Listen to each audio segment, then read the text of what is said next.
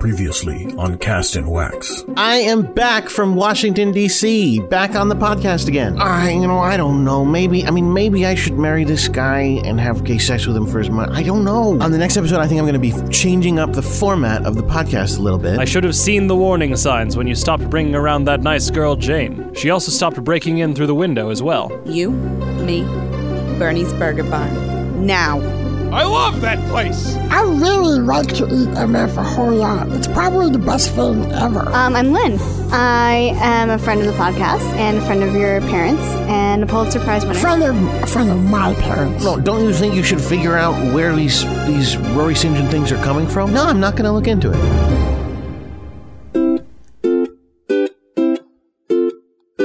All around the waxwork, there's astounding utter bounding. All around the waxwork, there's astounding utter bounding. All around the waxwork, there's astounding utter bounding. All around the waxwork, there's a I saw the wax.com, it is really the bomb. It's got those all original creative projects from a bunch of homeboys and ladies chilling in their Mercedes, laughing all the way to Hades while they're tapping the dial. We got our updates weekly, our sites uniquely, customized for all you guys who wanna critique me. But don't try to front when you're on the front page, go through the message board to post, you'll be feeling my rage. I'm a madman. When it comes to this site, I'm busy macking on the counter nearly every single night. But if it's your belief that you've given me grief, step above that mic because I'm editor in chief of Mr. White, y'all. Call me Jordan or Jordan, I'm busy keeping it free so everyone can afford to scope out what we can do when you're wax wearing crew. When you're through, we beg and you can scroll and post to the boards, yo. All around the waxwork, there's astounding honor bounding. All around the waxwork, there's astounding honor bounding.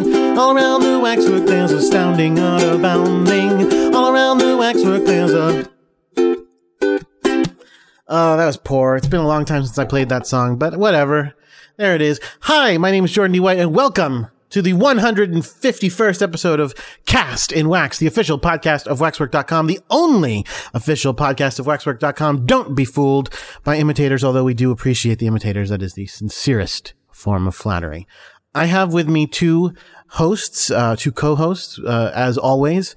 Uh, here to my left is Mr. Frank Allen. Hello, Frank. Hi. Uh, it's a pleasure to be here. Thank you very much for having me. Excellent, excellent. And uh, of course, to my right is Mr. Scape White. Hello, Dad. Thank you for having me as well. You're welcome, Scape.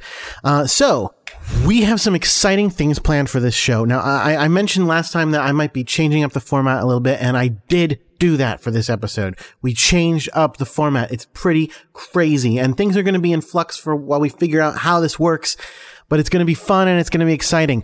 One thing that is not as fun and exciting as I'd like is that at the beginning of the show, I figured during this opening segment of the show is the g- best place to do the the reader mail or the uh, listener mail, if you will. Uh, and uh, since last episode was our 150th episode, big deal, uh, kind of a big uh, to do, that fact, uh, you will find it interesting that we got no email. What? None. None whatsoever. Our big 150th episode spectacular, my return to the show, our kind of late five year anniversary, and um, nobody wrote in. Nobody had anything to say about that. Wow, that really sucks. Yeah, no, I know, I know. And what's weird about it, especially, is that I'm pretty sure we have a lot of new listeners. I, I, I did a big Twitter push. I went on Twitter and was said, "Hey, listen to the show. Hey, you know, check us out. Check us out." Um, and it's been suggested to me that maybe people don't realize that they themselves can actually write into the show. They they hear the emails that come in and they go, "Well, those emails are." Are clearly big, important parts of the show, so they must, you know, they, they, some people probably even think, and I know this is crazy to even suggest it. What? Some people think that the emails are fake. What? No, that's that's crazy. Right. Well, you know what? You know why? I can see why that confusion would arise because, like, you know, uh, we, we, we have we have all these radio serials which are fake, you know, which are, are are scripted, written radio serials, and people might think, well, perhaps the the plots, quote unquote, of the lives, quote unquote, of the hosts. and I guess no quotes necessary there are also scripted, and and and perhaps the emails, since they interact with the hosts' lives in such dramatic ways, are also scripted, uh, are planned ahead, and uh, you know, are are are made by Jordan even for the podcast. Th- Let me assure you, I swear on, oh gosh, what can I swear on? I, I mean, obviously, I'm not going to swear to God. I don't believe in God. I swear to Watchmen, the original Watchmen miniseries, uh, 12 issues series by Alan Moore, that I do not write those emails. Yeah, that's crazy talk. Why, why would you write emails to us? No, I mean, again, I think they're, I think people are thinking like the whole thing is fake. So, so when, when you get emails from, uh, what is it, Rory's uncle, Oh. that saying, saying that he wants to gay marry you, I think that people are saying, uh, uh, uh, well, that I mean, that is like I said, that's that's such a big part of the quote unquote plot of Frank Allen's quote unquote life. Why do you keep saying quote unquote? Well, because that's what I'm saying. Like, like they think, oh, well, y- uh, Frank Allen's life is just a, a story on the show. It's another fictional story on the show, like that, like that of Nathan Van Etten. No, no, no, no, no. Nathan Van Etten and I are very different guys. We went to high school together, but that's a different uh, thing entirely. You guys went to high school together? yeah, yeah, yeah. No, don't worry about that. What I'm, what I'm trying to say is, uh, this is my life. My life is not a story. My life is my life. Right, right. Your life doesn't have a plot. It's just your actual life. Right. And the fact that I'm getting emails to the podcast that are affecting my life is, on the one hand, i- is because, first of all, it's because uh, the podcast is a big part of my life. This is, you know, my main creative outlet. I do things for this podcast, uh, uh, uh, that I don't do uh, creatively elsewhere because, well, various times those creative outlets have fallen through. But uh, that's the one hand. On the other hand, it's it's also because Jordan's a jerk. Wait, what? What do you mean? Well, because you won't allow me to give out my personal email on the podcast, so all interactions with me from the public of the podcast come to the podcast's email, and then you hold them and you read them to me on the show. You don't send them to me ahead of time, so I can privately, in my private life, consider do I want to gay marry someone who's incredibly rich? You you you you force me to engage in that conversation on the podcast. Well, yeah, because it's interesting on the podcast. Because uh, otherwise, what are we going to talk about on the podcast? We get these emails from the listeners, from you know Roy's uncle who just happened to listen to the podcast and heard you, and da da da da. da. And and it, it, it's something to talk about on the podcast. So I read it on the podcast so that you have to yeah live uh, inter- live live react to it. Uh, I get a spontaneous, and it gets a more interesting podcast, don't you think? I I mean, I get, look, I guess, I, I get what you're going for, but as the person whose life it affects, uh, I think I, I, I would probably prefer that I could just deal with it offline. No one's going to want that. None of the listeners would prefer that I, I just give you emails in private so that you can deal with them on their own. The listeners want something to listen to. Uh, speaking of which, actually, we should discuss this gay marriage issue. I mean, what have you decided? Oh, well, uh, look, what I decided is, uh, well, I, I mean, it's, you know, Jordan, this is one of the most difficult decisions I've ever made in my life. I know. I, I, I, if I if I knew of, a, of an advice show, I would tell you to write into it. Well, yeah, I run an advice show. Exactly. Look, okay, Frank. You know what? That's exactly it.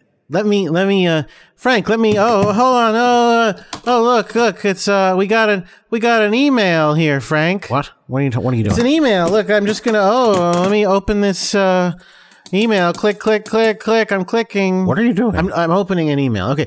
Uh, hey, look, it's an email. Uh, dear Frank Allen, my name is Spank Allen, and I am a man, and I have some questions for you, which is regard to questions where I want advice from you, and the advice that I want from you is this. I recently got in touch with a very rich old man, and that very rich old man assures me that he is sick and has doctors who also assure me that he is sick and that he will die soon. And he- this old man says that if I marry him and have the gay sex with him, that all of his f- many fortunes will become mine when he is no longer alive. Do you think that I should do it? that, that's a real letter you got? Oh yeah, yeah. I just it's and it's signed. Uh, what did I say? Spank Malin? Spank is not a real first name. No, it's in quotes. It's so it's like Spank. My name's Spank. His name is probably like uh, Theodore. Theodore Spank Malin. But, I mean, I'm, that's a guess. All right, I'll call you Ted. I don't. I mean, Spank is a weird name. Ted. Here's m- okay. Here's my advice to you. I mean, obviously, I'm in a similar situation, so it's kind of funny that you wrote in. But uh, my advice to you. I mean, there, there seems to be some obvious differences. Is that uh, my advice to you is obviously do it. Um, I mean, I don't know your personal financial situation, but I know that money is money is not worth all d- indignities, but it's probably worth some. And if this guy is definitely going to die, then really you're just you're you're probably only talking about one time. Now it's unco- it's it, it makes people uncomfortable to become a prostitute, to become in our cases because we're men, gigolos. uh, People become very uncomfortable with that concept. So if I said to you, "Look, I'll give you a hundred dollars if you sleep with me for the night," uh, you'd probably say, "Well, no, I mean that's I'm not I'm not interested in doing that. That's I'm not I'm not a whore." Um, then if I said to you, "Well, I'll give you a thousand dollars," you'd probably say, "Well, ooh, A thousand dollars is a lot more money. I, mm, uh, well, no, I'm not a whore. Well, then I said, well, what if I gave you ten thousand dollars? I mean, i- if I keep upping the amount, eventually, obviously, look, anybody who we talk to is eventually going to hit a number where they go, yeah, I'll sleep with you for one night for a hundred thousand dollars, for a million dollars, whatever, whatever that number happens to be. The fact is, the, the amount of money this guy has is higher than that. And if we're talking about one night for all of that money, that feels dirty, but it also feels right. Do- I mean, doesn't it? Uh, doesn't it feel right? You know, Jordan, I'm I'm uh, in in explaining this to Ted. I'm sort of feeling like I I am getting the answer that I uh, that I needed inside. That is what I thought would happen. What do you mean? That's uh, it wasn't a real letter. I was, I was, I made up the letter. It, there was no letter. I made up the letter, and I uh, uh, was trying to help you make your decision. Wait, just a minute ago you swore on Watchmen that you don't make up the letters. Well, well, y- I mean, yeah, I mean, but I don't. I don't usually. I don't usually make up the letter. That one I made up. Oh, You you specifically said, "Well, I do not make up the letters, even though they affect the lives of the other people. It's not me making them up." And here you are, literally making up a letter to affect my life. Yes, but I that's but that's not what I normally do. I I normally read letters that come in to the email castandwax at gmail.com, and those are the letters that affect your life. I don't usually make them up. This time I did because we didn't have any. But I said we didn't have any, and to be totally honest with you, Frank, I think it was pretty obvious as I was quote unquote reading that letter that it w- I was making it up as I went along. Well, it wasn't obvious to me. No, and I didn't. I was. I didn't want it to be obvious to you, but the I. But I was trying to. I was trying to help you come to a decision for yourself by looking at it as if it was someone else's problem. So if if if someone like you have a problem and you can't see it because you're too close to it, but if I present it as well, I I know someone else who has that same problem, then you look at it more clearly and you come to the decision that you came to, which it, I mean, I'll be honest, is a little. A little uh, disgraceful. No, no, Jordan, no. Because are you trying to tell me you don't have a price? I I mean I'm not gonna say I don't have a price, but I don't I don't think I want to find out my price. I mean I'm married. I'm happily married, so I'm not I'm I, it's too late for me to have to deal with this problem. But you're saying there's an amount of money that, and we have not pinpointed that amount because we went straight for the high amount. But there's an amount of money at which you are comfortable being a prostitute. I, I mean, comfortable is a very strong uh, term to say wh- how I feel about being a prostitute. Okay, where you overcome your distaste for it in order to accept being a prostitute. Yes, that's that's. I mean, that's a more reasonable way to say it because I'm not comfortable right now. Even now, thinking about the okay, w- as I think about it in more graphic detail, I am even less comfortable. So I'm not comfortable at all, at all. But I am. Um, when I think about the uh, the the post sex, uh, post death, post funeral, post will, post legal fees, money that comes into my uh, account. That feel, I mean that that part I'm I'm more comfortable with. I don't. I imagine it's enough that I won't be constantly flashing back and thinking about what I had to go through in order to get it. You know, I mean, like like like if I said to you, you know, you're in a you're in a room uh, uh, with a guy who has a billion dollars in cash. I, I mean, he can't carry that much, but he's got a, b- he- I, he's got a, I don't even, how do you do that? He's got a portable magical sack that fills up with money. This yes, this is a very reasonable story. I can imagine this situation clearly. Are, are fine. Well, good, because that's what I'm, so you, you're in this m- room. what room am I in? No, that, well, that's going to be relevant soon. You're in a okay.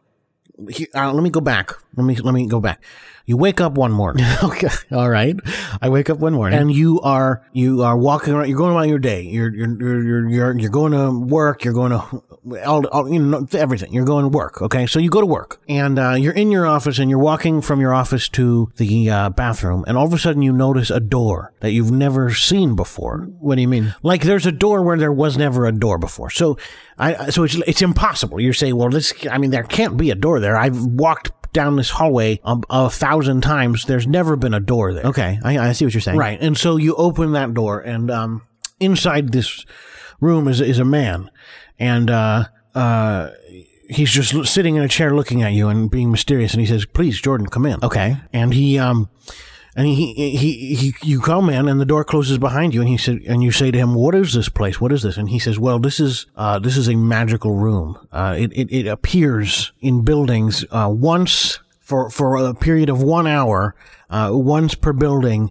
uh, and then it travels to another building, and there, it's got about five minutes left in this building, and then it will go away, never to appear in this building again. And um, my name is uh, well, my name's not important, but I live in this room, and uh, I am a magical man, and I created this magical room, and my magic uh, supports this room. And you know eh, what's interesting about that is if if I ever died, this room would just kind of it would probably have about a minute uh, of life left in it, and then uh, when I died, the, the the the the power that I put into the room would evaporate, and um, about a minute later, the room would cease to be, and everything in the room would cease to be, and would never exist ever again. So I just uh, I just hang out in this room, greet people, say hello, give them some advice, talk to them for a little while, and uh, just tell them about my life. This is really a weird story. No, no, okay, but I'm, I'm going somewhere with this. So, so then he says to you, uh, so anyway, Jordan, um, good to meet you. Uh, you know, I'm, like I said, I'm magic. I have, for example, I, uh, in addition to this magical room, I, I made this magical bag that is full of money. It's got so much money in it, you could never spend it all. And i as you spend it, it just appears to grow back. Th- This is a little satchel. So you just keep pulling money out of it and money keeps coming and coming and coming. Uh, whoever, obviously, I mean, I own it, but whoever owns it, th- that magic is lasting forever. Even if I died, that magic would just keep going, would just keep going. Uh, and this money would last forever. Not that, again, not that I'm going to die and not that anybody would, would kill me or anything, but if they did, they could just take this bag and, um, I mean, I shouldn't even go into it, but that's the, I'm, I'm just showing to you, see, watch, I can pull money out, mount, see, money, money. I'm just proving to you that I'm magical. So, okay, I'm magical. Um, oh, could you do me a favor? On that table behind you, uh, is my gun. It's loaded. Be careful, but can you just grab it and pass it over to me? Now, Jordan, uh, this is this is where you come to a moral decision. You you have this gun in your hand, and you can give it to him. It's what he's asked for, Right, okay. But you also have the option of you could shoot him, grab the bag of never-ending money, throw the gun on the floor, run out of the room. The room would cease to be in a minute. Everything in it would cease to be. So the body would be gone, the gun would be gone. Uh, the room itself would be gone. There would be no evidence of the crime. The crime itself would practically have been erased from the universe. All you would have to do is kill this this man with the gun, um, and you would get infinite money and no evidence that you ever did this crime. Okay, and and, and well, I'm, I'm I'm just I'm just trying to remember. W- w- This is a metaphor for what you're doing. Well, no, like it's kind. I mean, it's kind of like a more. uh, It's it's similar, but it's. I mean, it's kind of a more extreme example. Yeah, I'd say it's a little more extreme. Yeah, but it's it's like a heightened reality. So what's happening to me, where an, an incredibly rich man is asking me to to um, marry him, have gay sex with him, and then inherit all of his money, that's normal life. This this story that I'm I'm uh, uh, get, uh, putting to you, where where there's a magical room and a magical bag of money and a, and a gun that will disappear and murder and then infinite money, that is heightened reality. That is you know just up a notch on the intensity scale. All right, and so the que- and the so the question is, do I now that I've got his gun in my hand, do I kill him and and take his money forever uh, and, and get away with it, or do I just give him the gun? Yeah. I mean, I first of all, before I even picked up the gun, I think what I would do is say, why do you need the gun? Uh, he do- uh, it's his gun. He, do- he just wants it. yeah, but why does he? wa- I mean, I'm standing in front of him. I don't want to get shot. So am I? ge- Am I giving him the gun so he can shoot me? No, no, no, no. Okay. Uh, I, I get, I get what you're saying. So, no, no. Uh, he, he, he assures you. He says, no, no, no. I, oh, I, I'm sorry. I didn't mean to frighten you. I don't, I don't want to shoot you with the gun. I, I want the gun because I want to unload the gun. And I, I'm, to be honest with you, I'm, I mean, I'm really just being lazy. I like, I like sitting in this chair, so I don't want to get up. It's pretty comfortable. It's pretty comfortable. But look, just hand me the gun. You know, you, and you can hand it to me barrel first. I'll take it. I'll unload it. I'll put it away. Not a problem. I've got a box here. See, and he shows you he's got a box where he puts it's you know one of those got boxes with like the velvet interior, and it's got the shape of exactly the gun and and spaces for you know bullets. So yeah, you're you're gonna hand him the gun. He's gonna put it away. All right, then I hand him the gun. Uh, well, hold on, but you then you don't get any of the money. Well, it's not. It's not my money. Like yeah, I, but uh, this is but no one will ever know that you've killed him. I know, but I will know. I mean, why would I want to murder someone? All right, hold on. Okay, um, let's step back a minute. Let's step back a minute. what happens is this. Uh, he, he, so you say to him, he, he says to you, uh, I'm going to put the gun away and it's unloaded. And, uh, when you turn to go grab the gun, he, uh, he goes, or you, you look and you go, wait a minute, there's two guns. And he goes, yeah. Uh, and you go, which one do you want? They, I mean, they look the same. And, uh, and he goes, oh, yeah, yeah. Either one. Uh, I mean, I'm going to need them both, but just pass me whichever one you want. So you grab one and you give it to him, right? I mean, that's what you're saying you're going to do. Yes, I yeah, I would just give it to him. And he takes the gun from you, but he doesn't put it in the box. He throws the box aside and turns the gun on you and points it at you and says, pick up the other goddamn gun. And you're like, well, what happened? yeah, wait, what was it? Why did he betray me? Because it's a trick. So you pick up the other gun because he's got a gun on you. I'm assuming you'll pick it up, right? yeah, of course. I mean, he's gonna shoot me if I don't. Right. So you pick up the other gun. Now both of you have identical guns. You're pointing them at each other. I mean, I wasn't gonna point it at him. You- You do, but he goes, point the gun at me. And you go, okay. Uh, yeah, okay. And so you are pointing the guns at each other. And he goes, one of these guns is loaded. The other one is not. So on the count of three, we're just going to shoot each other. And, uh, uh, you know, we're going to find out who's the real man here because the gun with the loaded is going to kill the, the other one. And the one who shoots it is the man. what? Look, uh, the, the, okay. The point is, he goes on count of three. We're both going to pull the boys. We're going to shoot, and then we're going to find out who di- who lives and who dies. One of us is going to. I mean, we don't. Neither of us knows because you don't know what gun is which, and I didn't watch which one you picked up. So the point is, one of us is going to. It's like a Russian roulette, except one loaded gun, one unloaded gun. So we're going to shoot on the count of three. One, two, three. So then what happens Well, is I don't shoot. What? I, I I'm not gonna pull the trigger. I'm not gonna pull the trigger on the count of three. Well, why why not? He's he's going to kill you if you don't. Well, no, I mean he's not because okay beca- because you said one of them is loaded, one of them's not. If his is loaded and mine is not, it doesn't matter if I pull my trigger. I'll pull it. There's nothing in it. He's gonna shoot me. I die. Right. So me pulling the trigger doesn't stop him. And if my gun is loaded and his isn't, then he's gonna pull the trigger. Nothing's gonna happen. I'm gonna know I have the loaded gun, and I'm gonna keep it pointed at him and say, "Don't try anything else." I mean, I'm not gonna kill him if I don't have to. no, wha- what, what, are- what are you, what are you doing? I'm trying to create a sit- okay. So fine. So you, he goes one, two, three. He pulls the trigger. You don't apparently. His goes click, click, click. No, there's no bullets. And he goes, why didn't you pull the trigger? And you go, well, cause I don't want to. And so he pulls out a knife. He's got one hidden. He whips out a knife and he stands up from the chair and he starts coming at you with a knife. Well, I, I, I then I like I said, I point the gun and I say, "Stay back! I've got a gun and it's loaded." Yeah, but he's like, you don't have the balls to do it, so I'm going to come get you. I'm going to kill Well, I, you. the, oh, I, I kick the knife out of his hand. you miss. Uh, then I, you know, I, wa- I, I don't. I mean, I don't want to kill the guy. But you got it. He's coming at you with a knife. I, sh- I, sh- I shoot him in the in the leg. that, that doesn't, st- I mean, that hurts him, but that doesn't stop him. He's got a knife. He comes at you some more. He starts, you know, trying to stab you. He's, he's right on top of you, dude. You got to shoot him. I'm not gonna shoot him. I, I'll hit him with the gun. if you hit him with the gun, he's, that means you're in close enough that he can be stabbing you with the knife. you, you, you know what? You're right. So okay, I shoot him in the leg. That injures him. He can't come after me as quickly. Fine. Okay. and then I run out back out the door. back into your work? Yeah, th- I mean, whatever. I'll just get away from him and slam the door behind me. I mean, he said it's only going to be here like another five minutes. I mean, I only have to hold the door for a little bit. No, because you know, but the thing is, the door opens, you know, towards the, towards the room, so it's it's very di- you can't like b- brace yourself against it. You have to pull on it, and that's Well, not easy. no, but, no, but it's. I mean, I, but I'll. I mean, I can do that. What kind? If it, if it's a little hook handle, that makes it easier. it's, it's not. It's a round hand. well, oh, well, that's a little harder. And it, but look, I'm not going to kill the guy. Once I'm outside of the door, I, I could start yelling to everybody, "Hey, hey, help me! You know, this guy's coming after me with a knife. You know, uh, so, someone help me!" And then security or something will come. no, no, no, that won't work because as long as you're touching the door, because it's a magical room and a magical door, as long as you're touching the door, no one else can see or hear you. what? But I, I was able to see the door. Yeah, because you were like the the chosen one. Remember, he knew your name, so you were like the one the door was here for. Nobody else can see or hear it. While you're touching it, no one else can see or hear you. So if you're holding the door shut so that he can't open it, no one else can see or hear you. You're gonna have to uh, you're gonna have to shoot him. I'm not going to shoot him.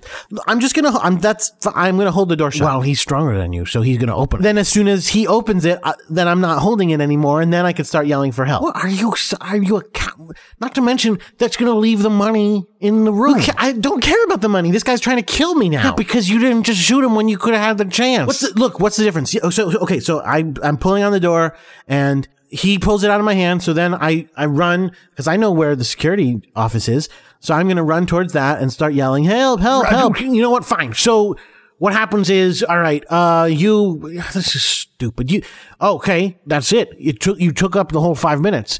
And as he s- is coming through the door, the room teleports away and he's chopped in half and he dies and it's your fault. No, that is not my fault. That is totally your fault because you did this to him. No, that is one million percent not my fault. He set up the, the room to teleport away without any safety measures, apparently. He is the one who chose to go out the door, even though he knew that it was five minutes. He's the one who said five minutes, so he should have, in his head, had a rough idea of how long that had been. He's the one who actually walked through the door.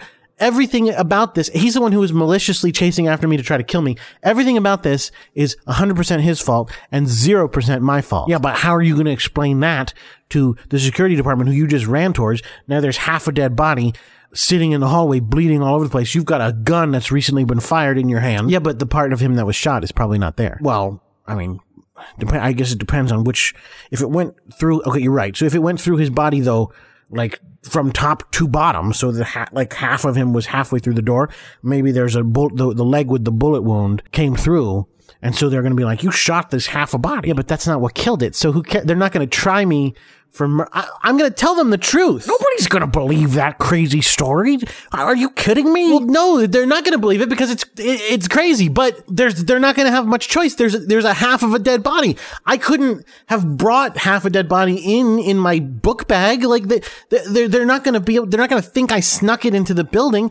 They're going to have to admit that something crazy happened in order for slice down the middle half a dead dude to show up in the hallway in order to bleed all over the place. Like that something crazy has happened. And so why not my crazy explanation rather than, you know, wh- whatever what yeah, Jordan had it hidden in some Tupperware. I mean, what what what are they going to say? I don't look the the whole stupid point of this whole hypothetical was to say you were supposed to just you were just supposed to shoot the guy, man. You were just supposed to shoot him, take the money, and leave the room. And all the evidence would go away, and then you'd have infinite money forever. And all you'd have to do is think about once in a while, you know, oh, I killed a man to get this. I killed a seemingly innocent man. Yeah, but I'm not going to kill a seemingly innocent man. Oh, well, I've, I mean, apparently not. You're ruining the whole scenario with that fact. But I, the, I would, I was trying to say, isn't it worth it? Because y- it's just some guilt, you know, a little bit of guilt and a little bit of, you know, discomfort thinking about y- the past is made up for by an extreme amount of comfort in the present, is it not? No. well, that's okay. Well, that doesn't help me any. Look, o- obviously, Diogenes Sinjin, I'll marry you. I'll marry you. Fine. That's I that's the point of the whole thing. Good. Congratulations, Frank. I'm I'm glad you're accepting the the the, the, the marriage. Are you I mean you, you asked him for a ring, didn't you? Well, yeah, and I still, Diogenes, I'm still expecting that ring because um, I looked it up, and uh, a wedding ring is considered uh, a, a part of a contract. So if you, if if I agree to marry you, and then in fact I do marry you, uh, the ring is mine as part of that contract. I own it uh, separately and wholly outright. It has nothing to do with any uh, prenup or anything like that. The, the ring is mine. So I'm expecting a really big and really nice ring with a, by which I mean with a large diamond, at least one, if not more than one. Um, g- like high carats, high clarity, good color. I mean, this, this should, th th- uh, uh, befitting a man of my worth, which is high. I, I don't want to, I don't want to say befitting a man of my worth. And then some, then somebody goes, well, yeah, that's why it's, you know, brown and, you know, 0.3 carat. Like, no, I, I am, I, I hold myself in high regard. I hope that you hold me in high regard. Otherwise, why would you be marrying me, right? Well, that's a good question. I don't want to answer that question right now. Let's put that to the side. But what I'm saying is I'm expecting a very high quality and high caliber and high caritude ring to, uh, to initiate this wedding contract, this marriage uh, agreement, uh, in which I, by marrying you, will then be entitled to keep no matter what, no matter how the marriage ends. Okay. All right. Um so that's that's that. yeah, that's that. Uh, so y- let's talk about a couple other things before we uh, we move on. Um, Scape, you you you you have not been very verbal about all this. Yeah, I don't care about it. What which part do you not care about? Any of it. He's gonna get married, whatever. I don't get married. What about the thing about killing the guy? Yeah, I don't care about killing guys. Sure, kill him. Okay. Um, anyway, uh, more from you, more from you later. Yeah, more from me later. Um, let's let's let's touch on what we're going to be listening to today. Uh, I actually don't have the shows yet uh, because the person who sends me the shows, Mr. Charles Berman, good friend of the show, wonderful, lovely friend of the show, is uh, is not at home right now, so he's not present to uh, uh, email me uh, the links to the shows that we're going to listen to on this podcast. That being said, I'm pretty confident I know which shows we're going to be listening to on this podcast. I'm pretty confident we are going to hear three all new uh, shows, all new serials, by which I mean all new episodes of serials. Uh, we're going to hear another uh, lesson from the life of Nathan Van Etten. We're going to hear a first episode of Kentwood, the the uh, the, the all new show, and we're going to hear another episode of Annie Italic Girl Reporter. So while I don't know what those episodes are about. Um, I can guess that we, I mean, you know, Nathan, uh, I mean, we can, we can kind of pretend that we heard them, uh, when we listen to them. We're also going to hear two episodes of Where Are They Now in History, of course, uh, and This Day in History, uh, the, the, the, the days, uh, for, for, for today and, and for last week.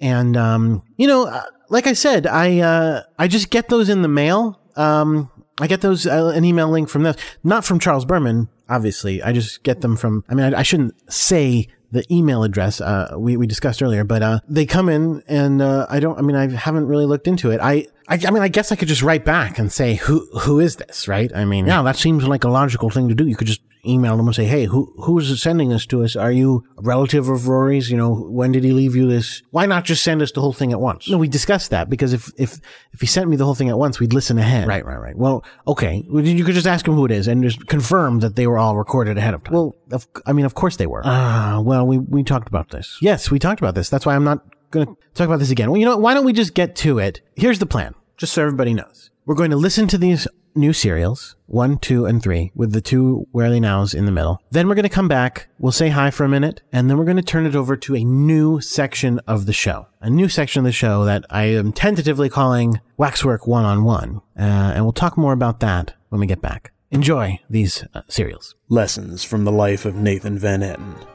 by Charles Berman, Pete Bowers, and Daniel Schwartz, if that is his real name.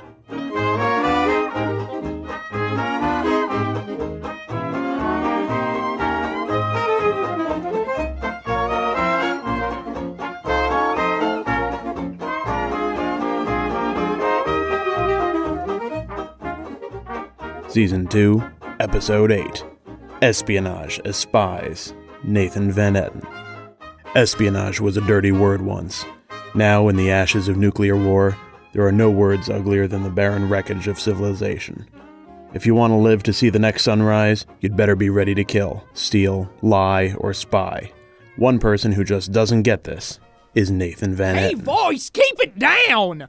I'm trying to spy on Jane. You mean the woman in the next room going through your clothes? Must be a raider. You get raiders at night.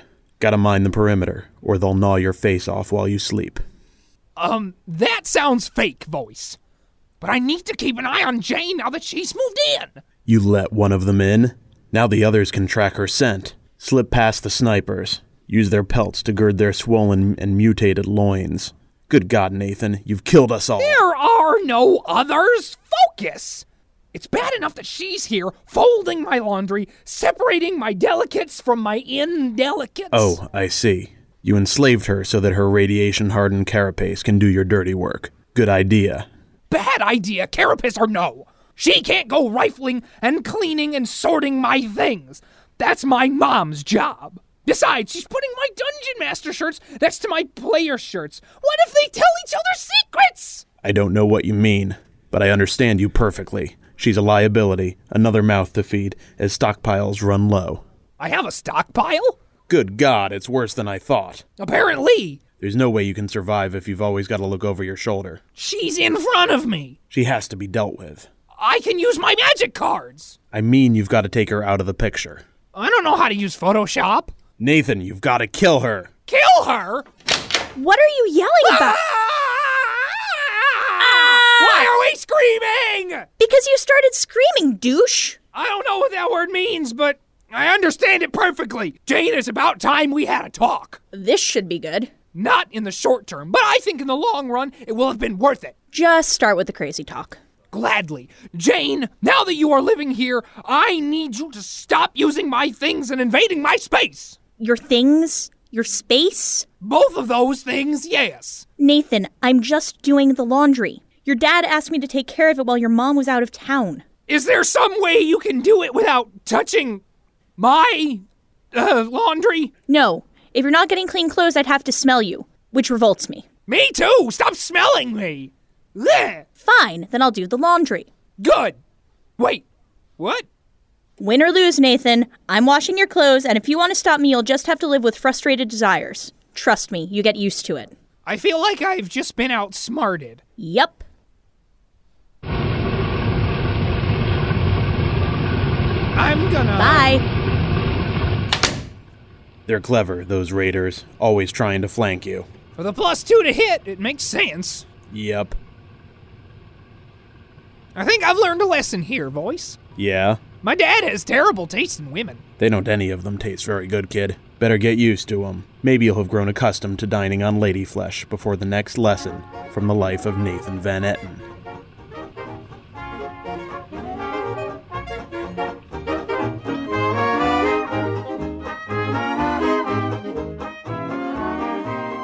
In that lesson from the life of Nathan Van Etten, the voice was Bailiff Quimby, Nathan was Mickey Weishner, and Jane was Aaron Morrissey.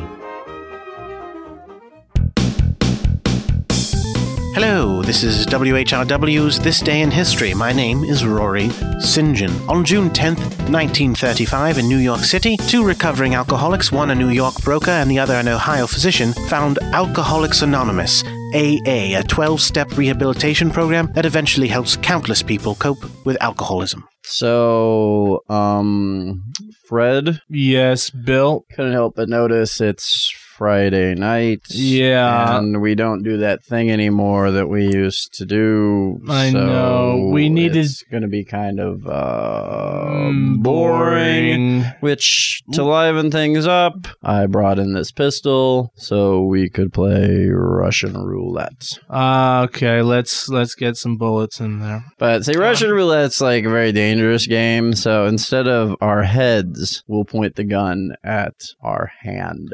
That's smart. You know, I didn't get to be a stockbroker by being dumb. I'm sure glad we can bleed to death now because in order to quit drinking, I had to admit the existence of a higher power to whom I can now go quickly. Well, that does sound tangential, but it is your turn. Bang. Well, how unlucky for you. Um, okay. Uh, I saw the first aid kit in the lobby. I'll, Oh, I'll go get it. No, Don't no, mind. you're, I- you're bleeding. Sit down. Yeah, but it's not bad. Just sit, just sit okay. down. Sit I'm- down. mm, I'll be you back have a in. bag I'll be for the back in a bl- few. All right. Yeah. I'm sure that I can find it. Oh, here it is. Hmm. This is this is weird. No first aid supplies in here. That's too bad. I'm bleeding to death right but now. I found some good news. what? There's some scotch in here, so I guess Oh. I'm no longer recovering alcoholic. But that, give me that. It'll thin my blood and ease my misery. Give you the get your own.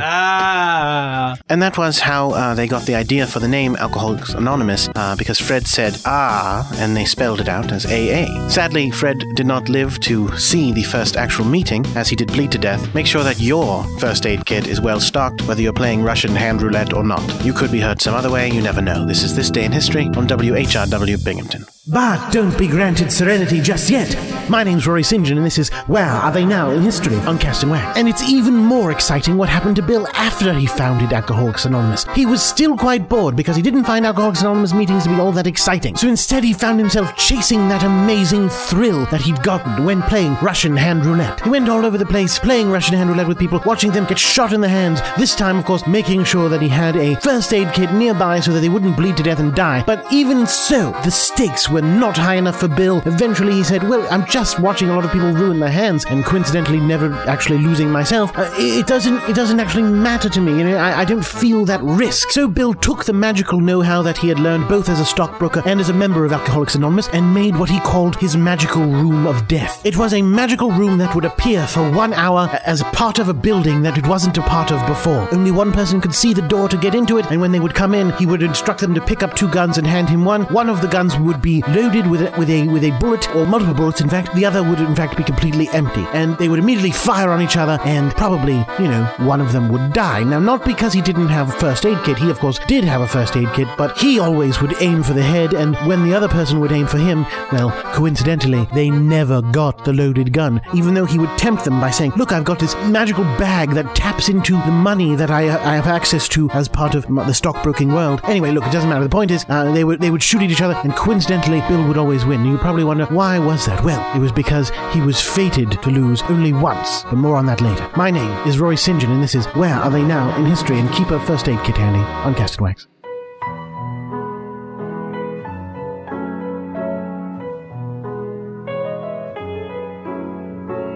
Kentwood. Episode 1 Eldridge and I by Jacob Thompson. Hello, I'm Dr. Dan Sebago, and I've taken the responsibility of telling tales of the life of Eldridge Kentwood. Until a few short years ago, Professor Kentwood taught at my university and solved cases that baffled the most seasoned investigators. If I could be said to have played even a small role in his accomplishments, I would consider it a worthy epitaph.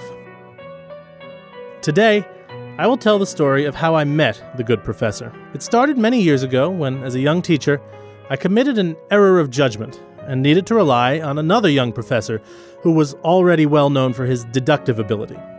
I came to his office on the second floor where a student was waiting.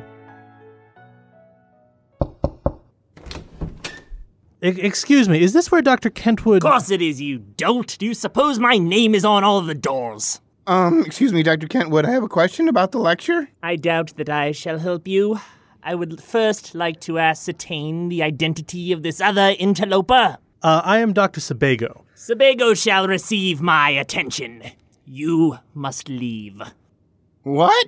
My priorities are as such paying clients first, followed by administrators, faculty, carnivorous animals, graduate students, herbivorous Man, animals. undergrads, I get it.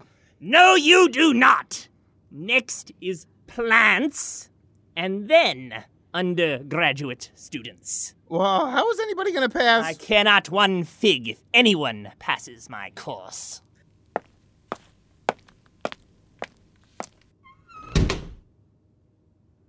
That was pretty funny. I was not joking. What do you need? My fees are still far lower than they should reasonably cost. How do you know why I came here? I am aware my reputation as a detective has disseminated throughout the campus. You are an English professor, How and did you know I taught English? I never told you.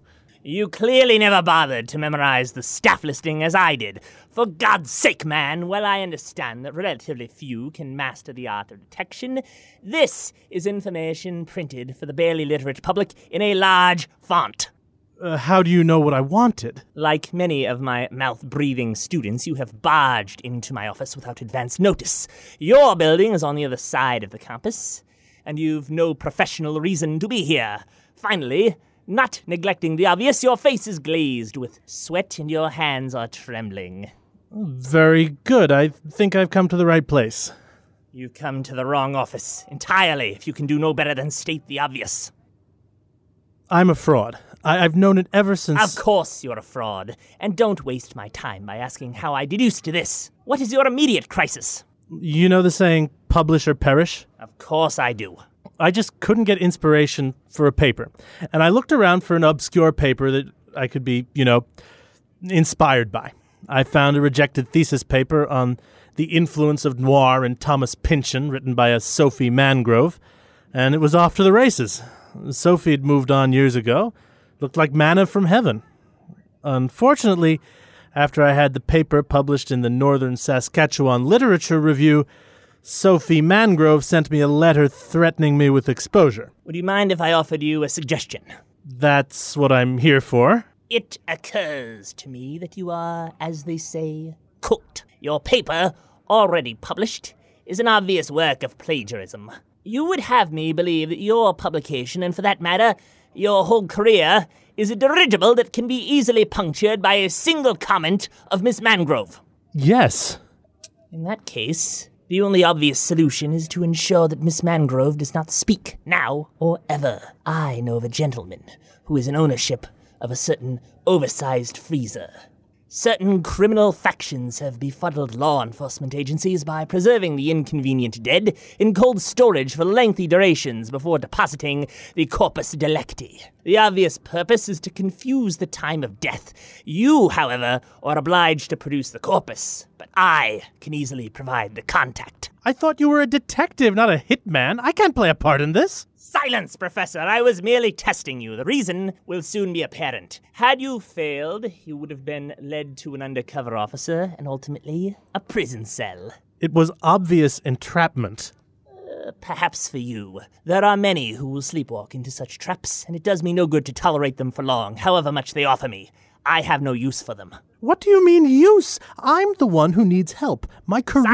Silence! I am presenting a serious proposal to you now, and it will be withdrawn if not received in that spirit. You, Sebago, are a man of obvious mediocrity.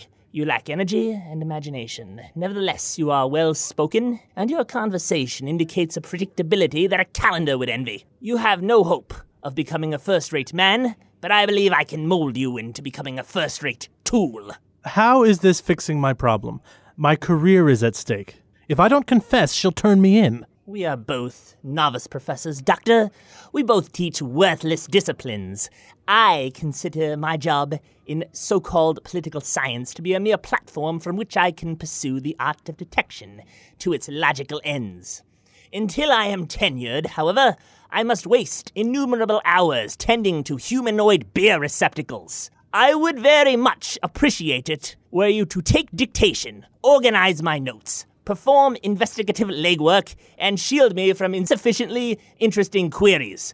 Only with such assistance can I pursue investigations on the scale that I desire. Do you want me to do all this in lieu of a cash payment? This is starting to smell expensive. I must inform you that if you do not agree to the terms that I just outlined, I will report you myself. I have very little tolerance for plagiarists. If you agree to my terms, I expect this matter to be resolved in a manner favorable to both yourself and Miss Mangrove. I would obviously like an explanation. It is rather simple. I have detected enough rampant cheating and grade inflation at this alleged university that my silence is worth an abundant number of favors. Secrets, Professor Sebago, are among the most valuable of currencies, and it would do you well to remember that. The price of adding Miss Mangrove to the faculty regardless of qualification or lack thereof, is a great deal less than the monies lost from the potential tuition withdrawn from parents who understand what a fiasco this institution is. Granted, hiring two faculty to teach postmodern literature rather than one is as beneficial as having two sets of wisdom teeth. Uh, uh, very funny, Professor Kentwood. Should you agree to my terms, as I advise you to, I would hope you wait until I jest to plague me with foolish laughter. In the meantime, I wish you to think on this proposal, Daniel. And this brings us to the present, where, for the first time in 25 years, I will speak with Dr. Sophie Mangrove. How have you done, Dr. Mangrove? Much better than you. I teach at an Ivy League institution, and whenever I doubt myself, I have a wall full of thank you letters from kids that I inspired. How do you feel to have reached the peak of your profession and still earn less than some 23 year old dirtbag who barely graduated from business school? Why should this hypothetical dirtbag bother me? He's a dirtbag. Besides, you probably earn less than me. We are in the same freaking line of work. I don't think we are. I spent my career working for Eldridge Kentwood. There are two or three times a week I wander in front of a classroom, and that's the extent of that. You always were the worst. Even when I just started teaching, my class was three times the size of yours. Word got out that you suck. I didn't care to inspire them, torture them, or do anything else that took much time away from Dr. Kentwood.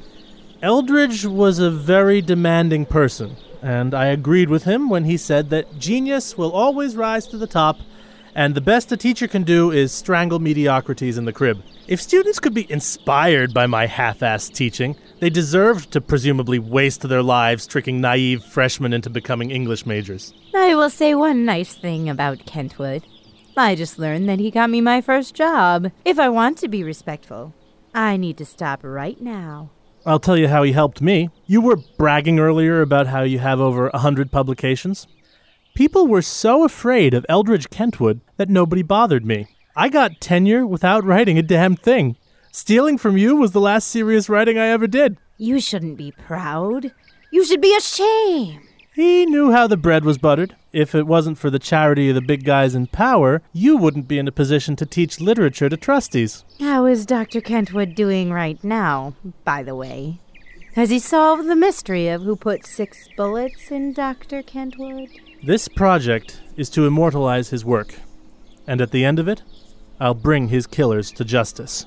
While you try to do that, I'll keep making a difference in young people's lives. Whatever the hell you do to waste your time, I'll be here for episode two of Kentwood. In that episode of Kentwood, Kentwood was Jacob Thompson, Sebago was Charles Berman, Student was Pete Bowers, and Mangrove was Julia Adams. Hello, my name is Rory St. John. This is WHRW Binghamton's This Day in History. On June 17, 1940, with Paris fallen and the German conquest of France reaching its conclusion, Marshal Henri Pétain replaces Paul Renault as Prime Minister and announces his intention to sign an armistice with the Nazis. Aha! I am the new Prime Minister! And I am the old Prime Minister! I now must burn all the belongings of the ancien regime so I can come in as a fresh start for France. I take my lighter and burn the papers of my predecessor. Oh, no, you don't! I burn them all. You cannot have my things, you filthy bastard! No, no, I burn his things before he burns them himself. I burned them first. I called it. What are you doing? Man, no wonder you were so easy to conquer. Nobody here knows anything about fire safety. Who's that this man in? I don't know. Who do you work for? You are a spy. We burn you down. Ha! Serves you right. Nazis are fireproof. Ah, fire! I'm being bound. Bad for him. Good for me. Looks like I'm still prime minister. Yes, good one. High five. Ah! Fortunately, uh, Paul Renault did change his name to Henri Pétain just so I wouldn't be contradicted uh, when he did sign the armistice. Uh, sadly, Paris burned to the ground because he didn't practice fire safety as well as he practiced name changing. When you sign over your life to the Nazis, or in your daily life, make sure that you practice fire safety. It could mean the difference between life and um, signing with the Nazis. This is This Day in History on WHRW, Binghamton. But don't sign an armistice with the Nazis just yet. My name's Roy St. John, and this is Where Are They Now in History on Casting Wax. And Paul Renault, in his guise as the new Prime Minister, was walking around the capital of Paris one day when he noticed a door that he'd never seen before. And he said, You know, mais oui, what is this door? You know, something French. And he opened the door, went in, and found a man sitting in a chair holding a bag. And the man said, Hello, uh, you know, Mr. Prime Minister of France. This is a bag containing infinite money. No matter how much money you take out of it, it, it will always be there. Come on in, you know, close the door behind you. Uh, there's two guns over there. Why don't you hand me one and we'll uh, try shooting at each other. And of course, Paul Renault said, "I'm sorry, uh, th- I, I I cannot fire this gun. I practice fire safety, and firing this gun would you know go against fire safety." And he said, "No, no, that's a different meaning of the word fire. I, I know you have trouble with the English language because you're French, but uh, trust me when I say shooting a gun is different from you know fire. And yes, there is there is not going to be a lot of safety going on because we have got the safeties are off of the gun, and in fact, we want to put ourselves in danger by shooting at each other. In fact, that is kind of the point of the game for me. But I do agree," said the man in the chair, "that fire safety is very important." important, almost as important as having a first aid kit around, which of course I do in case I get shot, but not as high on the list as uh, me wanting to, to try the thrill of, of, of seeing which one of us gets shot. And Paul Renault quickly, before they could do, begin the game, he turned it on himself and shot, and he didn't have the bullets. And so he said, Well, now, knowing that I have the, the unloaded gun, there's no risk for you, so there's really no point in shooting me. And the man sitting in the chair said, You know, you're absolutely right. I thought this might be the time when I actually die, but no, it, it, I, I suppose it's not. Go forth into the world, spread the word about fire safety if you would, and just just be on your way. I tell you what, here's a here's a fiver for your trouble out of my infinite bag. And Paul Renault went back about his business and made fire safety a big part of his uh, political career. My name is Rory St. John, and this is Where Are They Now in History on Cast and Wax. Annie Italic, Girl Reporter, by Pete Bowers, Charles Berman, Michael Weisner, and Daniel Schwartz. Episode 7 The Fondler's Freeway. Dateline Popsburg. From the desk of any italic girl reporter, high atop Henderson Towers in Center City, in her office of the Thorpsburg Ledger Star Bulletin Journal, we bring you the news of the world. Commissioned by seasoned newspaper editor Eugene Seabrook, and the italic tracks the most thrilling events of our day with the determination of a bloodhound, poised notebook in hand for the moment of her big break. The thing about working at a newspaper is that everyone you work with also works at a newspaper. That means they find things out fast and usually wrong. Annie, come in, come in, have a cigar. Uh, thanks? You're welcome. I heard you had a date last night. Why, yes. Yes, I did. Did you have a good time? Yes. Very, thank you for asking. I couldn't be happier about it. I've been waiting for this for years. You have. Of course. I always knew you crazy kids would get together like peas in a pod in a relationship with each other. I can see why you're an editor, Gene. Wait, you know him? Well, I guess he's hard to miss. Of course he is. He's right down the hall. He is? Give me a minute to fix my face. It looks fine broken, Annie, but of course he's here. I'll call him in. Billy, get in here. Billy, you don't mean. I do mean, Annie. Let's get the lovebirds together. Annie Italic Girl Reporter and Billy Baskerville, Boy Opinion Columnist. Wait, what? Hey. There you are! What a great day for the printed word! The start of a newspaper dynasty! Pulitzer, Hearst, and now Baskerville Italic! Gene, we are not. Particularly thrilled about losing makeout time by coming to work? I understand. When I met Mrs. Seabrook, I could barely keep my hands off of her. What with her having the antidote? Anyway, I've got just the assignment for you two. Okay. That's the spirit. Now, Lover's Lane is being bulldozed to make room for a freeway. Go up there and get some impressions, if you know what I mean. I don't. Really? I want you two to make out. Maybe round a few bases, if you know what I mean. I don't. Wow. Okay, Annie, I want Billy to put his hands on your body. Get on it, if you know what I mean. Now get down to Lover's Lane, fall in love, and glorify our new highway. Don't even think about it. Okay. This is ridiculous. Why can't I go with Susie? Or even Johnny? They're both out sick. Something about badass cargo. Susie sent you a card, though. Annie, it was really nice to see you outside work. I hope you had a great date and kissed at the end. As soon as I feel better, I'll come back to work and you can tell me all about it. Sincerely, Susie. That's actually kind of sweet. Probably. We can't hear what you read. Have fun. So, I was stuck with Billy Baskerville. Boy, uninteresting guy. So at least the drive was quiet. Not so much when we got there. So you figure we should stop by investigating that ghostly moaning? Oh, you know, whatever's easy for you. Eugene wanted us to stick to the beaten path and not discover anything suspicious, but I kind of want to uncover the truth. Guess I shouldn't, huh? Hey, that's totally up to you. I'll go with whatever you decide. Okay, let's just go find someone to interview. Okay, who do you think we should interview? Uh, let's try. Your. These windows are all steamed up. Maybe we shouldn't interrupt. Maybe. Let's try. Oh this van's a rockin'. Uh, let's try that gift shop over there. Good afternoon, lovebirds. What can I do for you today? Uh, listen, we're not. hey, I don't know what people usually go for here. I'll go with the flow. Well, we have some lovely ancient Native American dream catchers, traditional Native American peace pipes, peace arrowheads, and abs. Wait a minute. Why are you selling Native American stuff at Lover's Lane? for money and blowjobs. Yes, did you want one? Yeah, six of one, half a dozen of the other. Who's this guy? Oh, Bobby Baskerville, boy opinion columnist. And I'm Annie Italic. We're doing a story for the Ledger Star Bulletin Journal about Lovers Lane being bulldozed for the highway.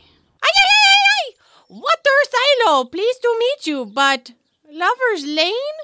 You must mean my ancestors' burial ground. Yeah, I'm fine with it. You can have sex while driving. This is a, a Native American burial ground? No, water silo is French name. Of course it's Native American burial ground. Are Ah, the other Native Americans okay with it? Or are there maybe some angry ones we could interview?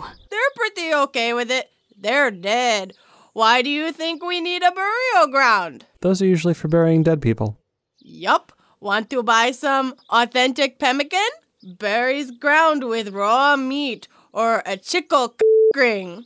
Uh, yuck. To both. What kind of souvenir shop is this? Profitable. Okay, good answer. Before we go, can you tell us anything about the mysterious ghostly howling out there? Gee, you don't think it could be the ghost of the underground buried Native Americans under this Native American burial ground, do you? Or maybe it's one of the people in the tens of dozens of cars out there having sex. Why is everything so interesting? Eh, it's a matter of opinion. So, we collected an entire no opinions on the bulldozing of Lover's Lane and a great angle on Native American outrage that didn't exist. Outside, there were plenty of people to interview, but they were all too busy having sex. So I decided to stake out construction company workers while Bobby looked desperately for feedback on his columns. Eventually, after three hours, Also, some people like to put it on burgers or fries. You can even make some sauces out of it. And it can be used as fake blood. In conclusion, ketchup is available in most cities. You might want some if you like the flavor or not. Bobby, that's. Hey, wait, you! Yeah, what?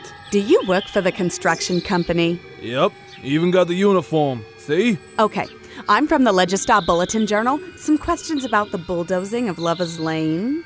Huh? They're not doing that until 2017. What? Yeah, they just got announced preliminary plans. These things take ages. I don't know nothing. See ya. Ah! Now what am I going to do? Yeah, I was kind of wondering that.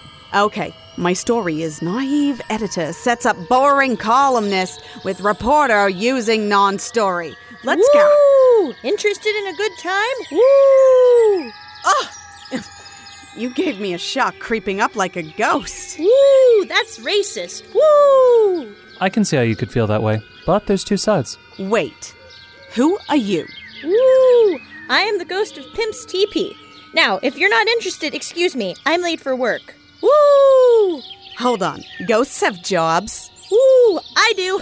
At the Native American Hookers Burial Ground. Woo! And Native Americans had hookers? Woo! What part of world's oldest profession don't you understand?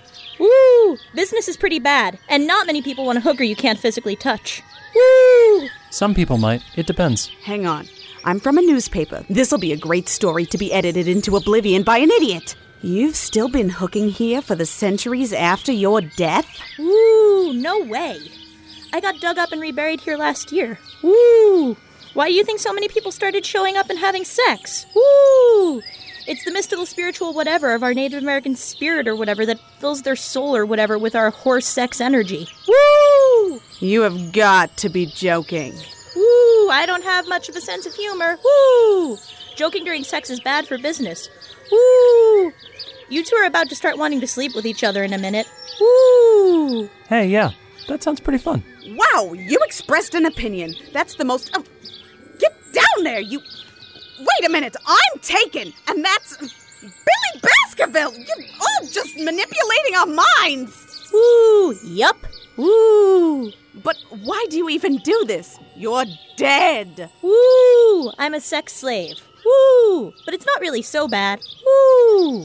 We have common interests and we get along real well. Many kittens, Slender Canyon, Deep Valley, Two Mountains, the whole gang. Woo! That's. v- William Ravenloft Baskerville! Watch your hands! So, Water Silo is using you as sex slaves so people will buy her weird souvenirs? Woo! Yes. Woo! Curses, my plan is foiled! Billy! Sicker! Ay, oh my! In the end, It didn't even make a good story. Not kid friendly. On the bright side, people were still nice to me at work. That cad! Dumping you for an unscrupulous necromancer! Don't worry, Annie. He'll never work in this town again! Gene, it's fine. That I'm firing him? You bet your byline! Nobody breaks the heart of any italic girl reporter on my watch! Just as well. I'm not a big fan of ketchup.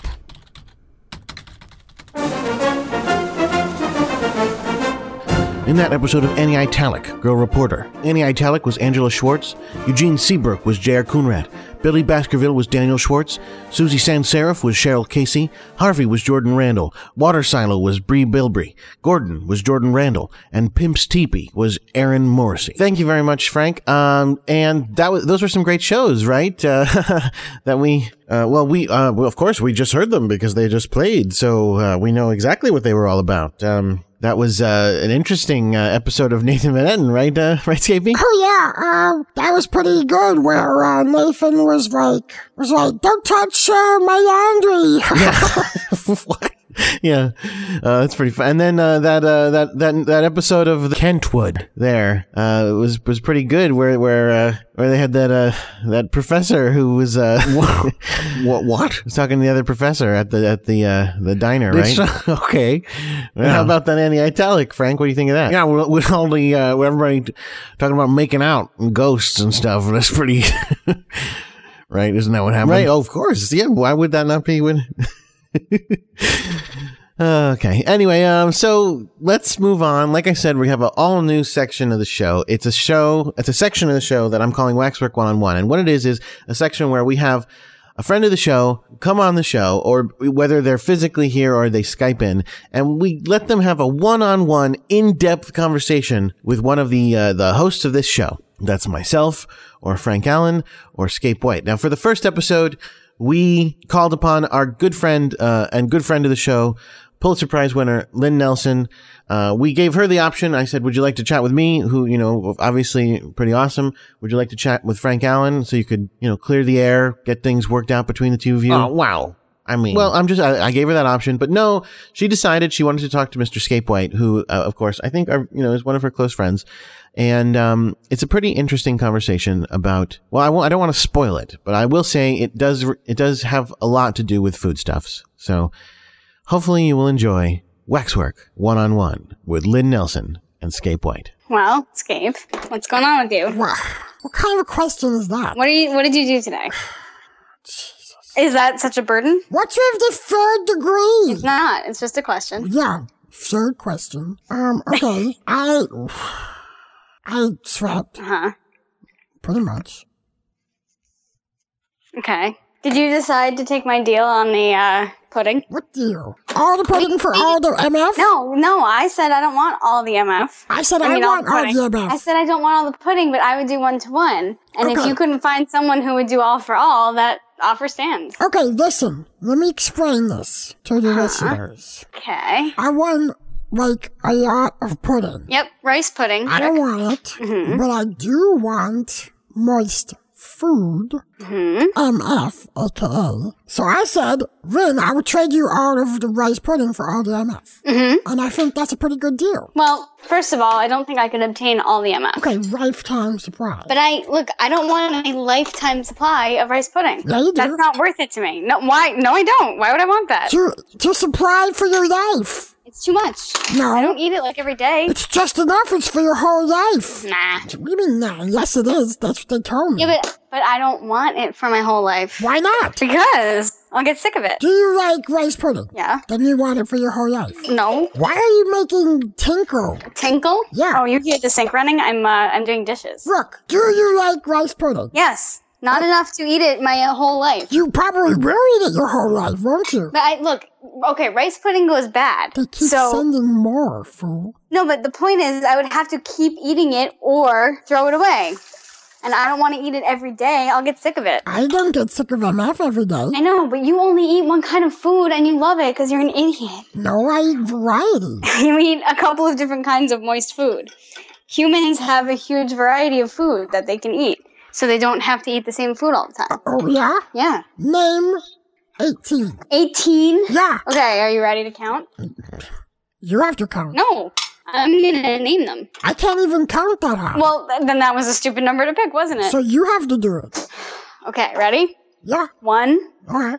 steak. I eat that. Mm-hmm. 2 chicken. I eat that. 3 fish. Then I eat that. Four, salad. What is that? That's uh, that is a dish that you can make that starts with lettuce. What's that? That's a vegetable. What is that? Uh, it's like a plant. Plants are not food. Yeah, they are for humans. You know what, Scape? I have news for you. What? A lot of your MF has vegetable in it. You mean like grass for when you're sick? What? Grass for when you're sick. No, no, no, no, no. First of all, humans don't do that. Oh, that's Uh, dumb. No. We, I mean, lettuce is very similar for us than uh, that lettuce is for you. It helps our digestion. Okay, so you said steak, chicken, fish, Salad. Grass. Salad. Same thing. No. We don't eat grass out of the ground. same thing basic. Where does the rice grow? In the ground. Yeah. But not it's not grass, it's a different plant. We eat different plants. What color is it? Green. Yeah. There's more than one green plant, you know. Yeah, that grows in the ground. Yeah, lots of them. That helps with digestion. Lots of them. Okay, okay. Okay, here's another one. Yeah, Broccoli. no, so that's what number is that? Five. Broccoli? Mm-hmm. And that's green and it grows in the ground and it helps with digestion? Yep. That's grass. That's the same no, word as the it's previous. Not. No, it's not. Sounds the different. same. What's different? Different. How's it different? It's an entirely different vegetable. What's different about it? Hmm, Everything. Okay, tell me about it. The texture is different. You're, you're very noisy. Oh, sorry. Hold on a second. Jeez. Okay. The taste is different. the From what? consistency is different From between what? broccoli and lettuce. Hmm. Okay. Does it smell different? Yeah. All right. Lettuce kind of doesn't smell really. Don't believe it. I do believe it. You shouldn't because everything smells. Come on. Yeah? Yeah. Does water smell? Yeah. What does it smell like? Chemical. Chemicals. What do chemicals smell like? Different for different chemicals. Mm, What chemicals does water smell like? A bunch. Like what? Name one. What my science? Apparently, you know all this stuff about water and chemicals. All of the. no, I don't know all of the stuff. I know some. I know what it I said smells maybe- like. It's like this. Like what? And it's like, oh, that's water. Yeah, you could tell water just by sniffing. Yeah. Okay, so what is it about water that smells? The water part. The, that's the whole thing. Yeah. Can't describe what it smells like. Water. Okay. Well, I guess lettuce smells a little bit like lettuce. Uh, that, Rin, What? that's the dumbest thing you've ever said. Come You on. just said water smells like water. Yeah, you said lettuce smells a little bit like lettuce. I think it smells exactly, Exactly like lettuce. Yeah, Okay, fine. Sure.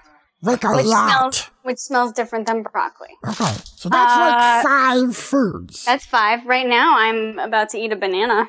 That's six. What's that? It's a fruit. What's that? Um, it's another kind of thing. It grows on trees. Like a leaf? Like a leaf, but it's not a leaf. Are you sure? Mm-hmm. What else grows on trees but leaves?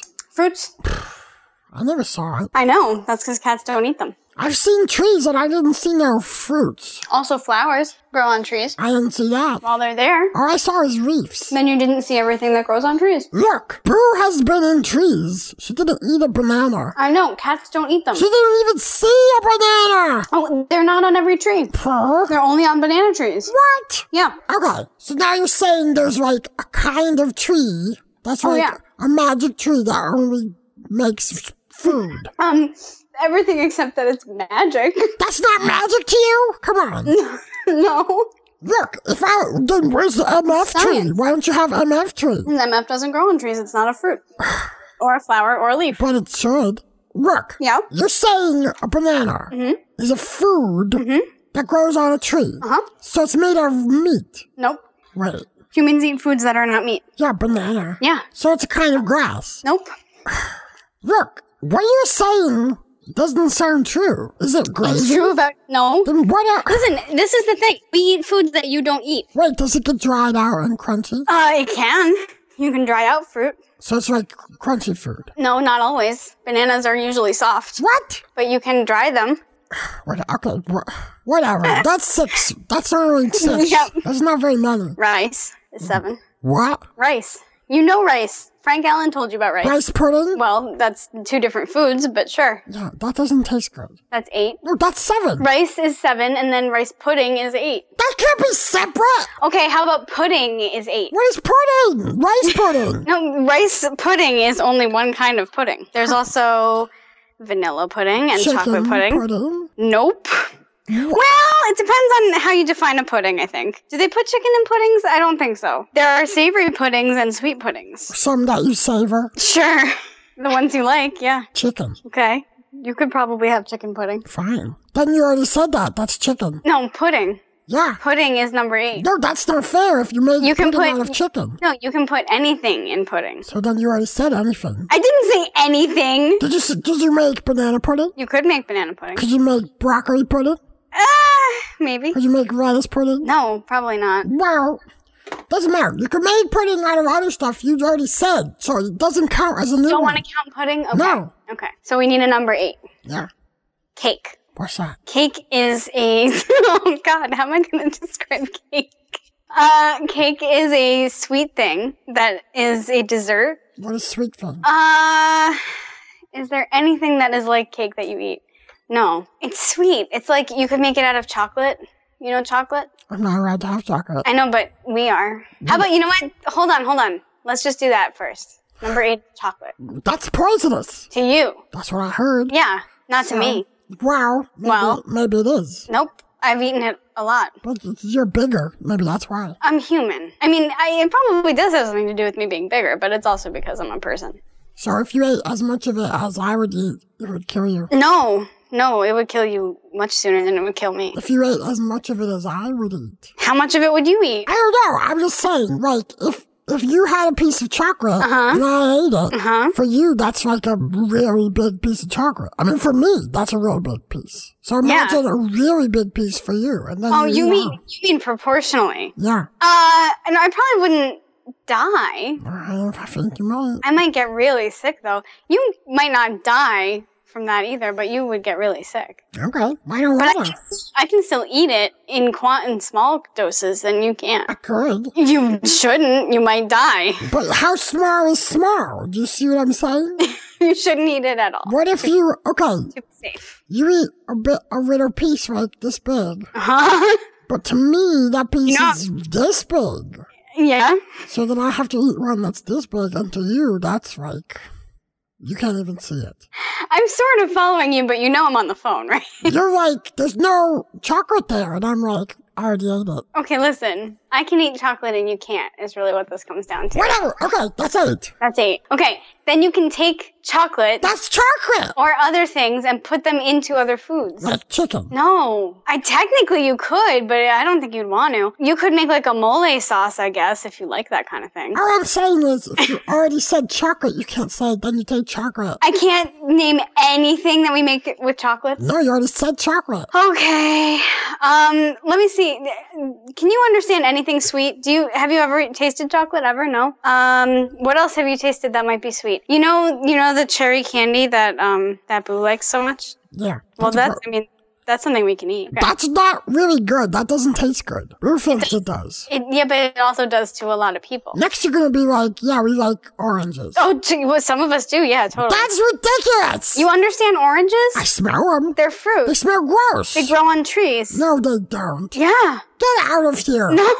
They grow in gross smells, is what they grow in because they smell gross. That's not what they grow in. Okay, you want to know what they smell like? I know what they smell like. No, I will tell you. Because remember when you were like, hey, what does water smell like? Uh-huh, uh-huh. Well, I could tell you what oranges smell like. Okay, go ahead. Pretend you never heard of oranges. I can't really do that. Just pretend. I'll try. So you see orange, Uh huh. not the color, Okay. the, the, the thing. But I've never seen one before, so how do I know? Yeah, no. okay, here's what I want you to do create a second self inside of your mind. Th- th- And that self, the hypothetical self, Is doesn't. this something that you're capable of doing? I'm telling you to do it. So I don't Can have you? to do, it. you even know what you're asking me to do? So you create another second ring inside of your head. And that ring is identical to you, except she doesn't know oranges. Now, but you, big Rin outside of that Rin, still know what oranges is. So when I say to you, she sees orange, you know, you're like, I, I know what that is. But, but she is like, I don't know what that is. You This is understand? the most complicated way of setting up this scenario. So, what if I just knew some? What if I just met someone who didn't know what an orange was? Because I'm trying to describe to you what it feels like. Okay, you got it? Oh my god! Oh so my there's god. you. Don't know what oranges is, but you see oranges. Okay, And so then and you I go, say, "What's that? I don't "Wait, know what that is." Yeah, yeah. Okay. And then you go, well, since it is a thing I don't know, I will smell it Uh-huh. Okay. to identify it. Okay. And so you read over it and you go, okay, let me smell this. And then, like, a knife goes up your nose. There's a knife in the orange. Up your nose. It goes. okay. That's what it smells like. That's what it smells like. Yeah. What does a knife up your nose smell like? I hope you never find out. Me too. But Scape, I don't think you did really find out what that smells like. That's what it, that's what it's like when you smell orange. How do you know what it's like to have a knife up your nose? I smelled orange! And that's what it's like to have a knife up your nose? Oh, hold on. I'm not saying that if you like the smell of orange, you should stick a knife up your nose 'cause it's the same. Oh, I'm really glad to hear that. I'm because saying- no, you're I'm- not indicating that someone might enjoy that. No, I'm saying the smell of orange is so bad and it hurts your nose. The But way you bring that up a really good point. What if someone likes it? they're stupid. That would be like if they liked having a knife stuck up their nose. Yeah. What if How you do you hey? even know what a knife is? I what- don't, how do I know what a knife is? you don't know what fruits are, but you know what a knife is. Yeah, it's for cutting. Come on. What What do you cut? I don't cut, but everybody else does. What do they cut that you won't watch them cut? First of all, you could cut food if you don't want to just rip it with your teeth. do you rip food with your teeth? Yeah, Yeah. What? Your crunchies? No. like if I have a hunk of meat or something. Okay. Sure. So that that's first of all for knife. Second of all, it's for killing people. Uh huh. Yeah, if you ever do that. I don't even know what to say right now. Okay, oranges are food number nine. How's that? I'm no, I'm saying they don't count because they they're like awful. And some food is awful. It's still food. Oh well, then what? What's number ten? Poops. Poops are not nutritional. Oranges is are very nutritional. Yeah, like a knife up your nose. No, not like a knife up your nose. That is not nutritional. That's like sixty percent of your daily iron. What? I was just making a joke. Were you making a metal joke? Yeah, yeah, yeah. I. You don't understand fruit. Oh my god. Look. So poops is ten. What's eleven? No, poops is not ten. We do not eat that. Ah, we don't eat You orange. eat that? No, but we don't eat orange either. yeah, but oranges have nutritional value for people. You are so full of it. What? You're saying things that I don't believe. Keep going. Oh, you're Just stupid. keep going. What's 10? What are you going to understand? Pizza. Okay, I know pizza. That's number 10. I eat that. Do you? Yeah. Okay, so that's number 10. You're okay with that? I Yeah. can move on. Okay, I eat good. pizza. I like it. It's got meat on it. It's good, right? I mean, it kind of is meat, but okay, whatever. No, it's also other things. Okay, whatever. Like the big plate it's on. What? Yeah, the, the crust. Yeah, that's called a crust.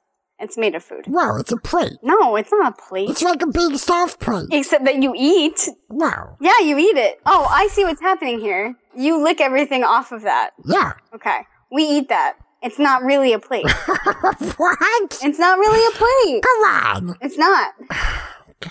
You are. I, look. Have you ever watched your parents eat pizza? Yeah, so I could get some. Yeah, they pick the whole thing up and put it in their mouth and bite. Wow. Yeah, Hmm. yeah. So why do they want to eat that the plate? It's not a plate. It's kind of like a big giant piece of bread, which, by the way, could be number 11. What is? What is? What is? Bread. Bread is like smushy. Mm-hmm. It's like it's like if you took a crunchy and you left it Mm-hmm. in the water, but also you took out all the flavor. Uh, it depends on the kind of bread you're eating. Some of them have lots of flavor. Yeah, meat flavor. No. That's what I'm saying. Okay, bread. What is that, 11? Yeah. How about eggs? Eggs is from birds. Mm-hmm. I eat birds. Do you eat their eggs? Wow. I don't really find a lot of bird eggs. Okay, we do. Who's we? People. Come on, where? Everywhere. Everywhere? Everywhere. On farms. Well, I don't go to farms. I know you don't, but people do. And they get eggs and then they cook them. All right, that's basically like eating a bird, so that's fine. No, But it's, wow, basic. Because what is made out of a bird? What is made out of a bird? Eggs. Uh, eggs are made out of a bird? Yeah. Kind of. What is what is made out of eggs? Eggs. A bird. Uh, not the eggs that you eat. Because you eat They them. never, yeah, they never turn into a bird. That's because you. Lynn, Yeah. that's you're you're being difficult. I'm being difficult. Yeah, because it's like obvious. If you eat it, it can't turn into a bird. Just like it wouldn't, ha- it wouldn't have anyway. if I eat a chicken, it's not gonna make any eggs because I've ate it well, already. it, it might have already made eggs before you yeah, eat but it. no, it's never gonna do it again, is it? Because I No. ate it. So Right. anytime you eat anything, you can't do anything any- except turn into poop. That's true. So I could be like, what's made out of eggs? Poop. But that's not what we're talking about. Technically, you could be like that, yes. that was number ten on your list. I thought it was 11. No, I mean poops. No! Pizza was 10. All right, right, right. Eggs was 12. No, eggs was 11. No, bread was 11. Oh, eggs was 12. Okay. Uh, cheese. Cheese is okay. hmm Sometimes. I thought this was a, co- a question. You keep judging these things. Yeah, cheese is like, do you know what cheese reminds me of? If you say a knife up your nose, I'm gonna lose it. No, it's like if somebody left out the milk for, for a really long time. That's yeah, pretty much what it is. Yeah, What? that's pretty much what it is. That's what it is. Yeah. Gross. Yeah, some of it is gross. Oh, you just said you eat it. Now you say I it's did- gross. I eat the good ones. you eat a gross thing you just said. No, no, I eat the good ones. Yeah, I judge all of it. Okay, you don't have to eat all of it. That's a- You don't have to eat any of it. Well, I eat a bunch of it. I'm already saying I eat cheese sometimes if I feel like it. It's on a pizza. Yep. Okay. I, I'm sorry, I said I ate that. So do people. So then cheese shouldn't count because that's part of pizza. When you let me count bread, Fine. technically that means that like all desserts should count too. Cheating. Cheating. You're cheating. No. Yeah. Keep going. You still got like a bunch. I still have like six, yeah. I mean, I could just name all the fruits and vegetables and stuff. I mean, Those there's are- so much. Those are bow. What? Boo? Bow. Bowl? Yeah. A bowl? What? What? No, I said What those are talking bow. about? Those are bowl? Yeah. No, they're not. Just name foods that you eat. Oysters. What is that? A seafood. What is that? It's an animal that lives in the in the sea Okay, so it's meat. or the ocean. Yeah. What's it like? It lives in a shell, Ah. and some people think it's really slimy and gross, but I think it's really delicious. What do you mean it lives in a shell? Like its house is a shell. Its house? Yeah. How big of a shell? How do you judge size? With size? What? You judge size with like bigness and smallness. Thank you. I meant you as a cat. Like, what can you relate it to? Yeah. Well, my house is my What uh, house. inches up. Yeah, no, it's not remotely the size of your house. It's like it's like a little smaller than your food bowl. Oh, that's not a, that's not a house. I was I was picturing like a like a shell the size of a house, No, and then it's like this is the bedroom. no. Every room is is the shell. The shell is every room. So wait, are, are you saying that there's only one room? Then or are you saying it's like sectioned off? There's only one room. Oh, okay. Never mind. You said every room is the shower, so it could be like, well, this is the bedroom. Part No, of the no, no, shower. no, no. It's one one room, It's like a, it's like a like studio. a studio apartment. Yep. Yeah. Okay. No bathroom. Uh, no, it's kind of like it's kind of like if you live in your house, but you you poop out the door. what? Oh. Are you joking? That's gross. Yeah. Oh, man. but it means that that when I get it, I don't eat the poop because it pooped outside and not in its shell. That's pretty funny. It's really good. So you eat the shell. No, but you get it in the shell and then you eat it out of the shell. It's like the dish. Like you it- have it's to, like- like, you stick your tongue in the shell and you're like, no, it's no, it's just open. They open it. They open it. Yeah. So it's like you. Okay. So this is. It's like if somebody pulled the roof off your house. yeah, that's what I was gonna say. And then I was like, oh no. Yeah. And then if I like tipped, if I was like a giant to you, Okay. and I opened the roof of your house, and then I picked up your whole house and tipped it sideways and just dropped you into my mouth. oh, Girl. That's yeah. That's how it is. That's not very honest. No, but you'd be dead, so you wouldn't know. Wait, hold on. Why would I be dead? Because we'd cook you first. It's like if we took all the air out of your house first, Right, right, right, right, right. and then you died. You like suffocated to death. So you cook the oysters first. sometimes, sometimes you eat them raw. Oh, so then you just, it's like, ah! Kind of. That's me. Yeah, that's we kill meat. You know. Yeah. That's how wh- why you eat meat is because we kill it. Yeah, I know, I kill lots of things, but I'm just saying. I don't, You don't actually kill the things. You just eat them when they're dead. well, You know that, right? no, I'm saying I must kill them because if I eat a chicken, Do you ever remember killing anything that like a chicken? Yeah, yeah, yeah, yeah, yeah, yeah. You remember killing a chicken? Oh yeah.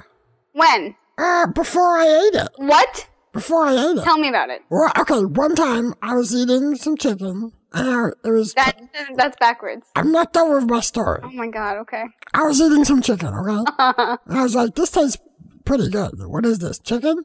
And the answer was yes, it is. And I was like, where did I get this from? Oh, I must have, like, okay, I must have been, like, stalking around the house and sneaking. And then I saw the chicken and I jumped on it and I grabbed it and I shook it to break its neck. And then some somebody must have took out all the feathers and like That this doesn't sound like you're remembering it. I remember. I'm telling you it right now, so you obviously can hear me remembering it. You're not remembering it. You're going. I must have done that. Yeah, that's the memory. That's not a memory. I remember must have doing that. What? Like I can. That's not what a memory is. It's like okay, memory is if you close your eyes. You don't even have to close your eyes, but you could. Okay. If I close my eyes and then I was like, "Can I see me killing a chicken?" Yes. No, that's imagination. No, that's. I'm saying, can I see it in the past? Yes. So you actually remember doing it? Yeah. I don't believe you. You asked. Where Just did you like find a chicken? The house. I thought you said you didn't see chickens to get their eggs. That's true. I did say that. Yeah. So which time are you lying? I was. I didn't have to be lying either time. All I could say is Those are two different statements that you made. yeah. One of them is about eggs. The other one is about chickens. So you see chickens in your house, just not the eggs. I don't see chickens in my house now, but I You have seen chickens in your house. I have to have No, that's absurd. because I ate chicken. That's the only option. Also, you go, you go. Oh, There is processed chicken, moist food in front of my face. Therefore, the logical conclusion is, at some point that I don't actually remember, Yeah. No, I killed, remember. I wrestled and killed a chicken. I and remember. then somebody cooked it for That me. is the process of chicken moist food. no, you don't kill the chickens for chicken moist food. Also, I killed a horse one time. That's also not true. Wow, it's true. No. What does a horse look like? It's brown. Some of them, yeah, Yeah. yeah. How big is it? This one was brown. How big is it? It's pretty big. How big? Eight. Eight? I think. I'm just estimating. Eight what? I don't know. You ask how big. Yeah, in a unit of measurement. Bigger than me. Yes. How much? Like some. Why was it in your house? It- that's a good question. I, I didn't ask. I just took care of what had to be done. Tell me about it. How did it go down? Like, that's a good question. I jumped on it hmm and then did kick, kick, kick. And it died. Well, no, because then I had to bite it and do shake, neck snap. Okay. Then it died. So you remember doing this? Yeah, yeah, I could close my eyes, I could see it. Uh, in the way that you can close your eyes and see yourself killing a chicken? I already did that! That's a memory! No. you Closing said my eyes you and must seeing have. it? I did. You said you must have. I did close my eyes and see it. I'm saying when you close your eyes and see it, is it in the way that you're like, yes, I, I do actually remember that happening? Or Yes. is it you going, that must have happened? I already said I did. The horse or the chicken? Both. So you it's not that you must have killed the chicken, you actually remember killing the chicken. That's the same thing. No, it's not. okay. Here's what happens. You're walking down the street. Uh-huh. You are. God. I said you are, and I'm trying. Okay.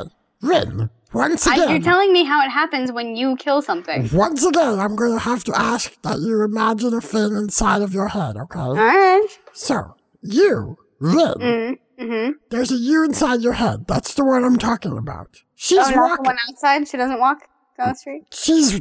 Listen, I'm talking about the one inside. Okay. She's walking down the street. I don't even know why we said walking on the street. Forget that. Forget that. Yes, forget that's, that. I don't either. That's what I was. Forget that. Forget that. Okay. Ren is at the mansion. What? Ren is at the mansion. Which one? It doesn't matter.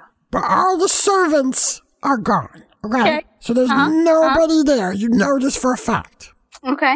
And then, like, you go to bed, and then you wake up the next morning, and the alarm goes off, and you're like, "Hey, uh, I don't, I didn't set that alarm, did I?" And then you go, "Did I? I must have. Do I remember doing it? Yeah, yeah, yeah, yeah, yeah, yeah." That's what happened with me and the chicken. Tho- okay, those are two two different things happening. Which one? One is me going, well, I must have because that's the logical conclusion. Yeah. Which, by the way, is not what you are drawing, but that's fine. The other one is going, oh yes, I actually remember doing that. Yeah, yeah, yeah, yeah, yeah, yeah. Not yeah, the same thing. No, but sometimes when you start out with "I don't remember," and then it's like, "Oh, now I remember that." Yeah, is that what happens? You Yeah, yeah, now you yeah, remember yeah, the, yeah, yeah, killing the chicken? Yeah. Yeah, yeah, yeah, yeah, yeah. And the Yeah? horse, and the horse. I don't believe you. Why not? Because there are no chickens in your house. I hear them. I've never seen a chicken in your house, That's because I'm good at it. but I've seen you eat moist food. Yeah. But you haven't killed the chicken first. Well, I did first. Just not like right before. Maybe it was in the fridge. How far in advance do you kill your moist food chickens? I just do it when I see them, dude. They just wander in your apartment? I don't know. Where do they come from? I don't know where do pigeons come from. Who knows? They're not in your apartment either. Well, they're right outside. Right outside, not inside. Yeah, but They're also the kind of bird that is just hanging out in the city, which is not but... them. Well, why? I don't know. The point is, look, But they're not. They're not. What? You don't see penguins walking around either. or swans. Swans? Yeah. There are not it's not like every bird just walks around outside your apartment. no, I don't even know what swans taste like. The point is, I killed a horse. That's the point. Yeah. What happened then? That was it. What happened to the body? I don't know. somebody must look. Somebody threw it out. I don't know. Somebody must have thrown it out. Yeah. Oh, do you remember it being thrown out? No. Okay. Because it wasn't me. Maybe it was Dad. Okay. y- We'll have to ask him. He wants to keep it clean or something. What? Why? The apartment. Oh, yes. Come on. That's true. Okay, so you still have like s- s- seventeen. Wow. Six. I still have six left. Well, what's going on with it? Oh my god. Okay. So what was the last one you said? Horse. No, but I could use that though. We eat horse. Me too. Okay. What else do we eat? Peanut butter. I don't know. what? What is your problem with peanut butter? I don't like it. Okay, we do. I don't care for it. Okay. And to go with peanut butter, jelly. These are things that mom eats. Yeah. And I'm like, hey mom, what are you eating? Oh, let me check it out. Why are you putting that in your mouth? Because she likes it. This is the whole point, right? There's foods that humans eat that cats don't. All right, fine, whatever. How many more you got? What was that?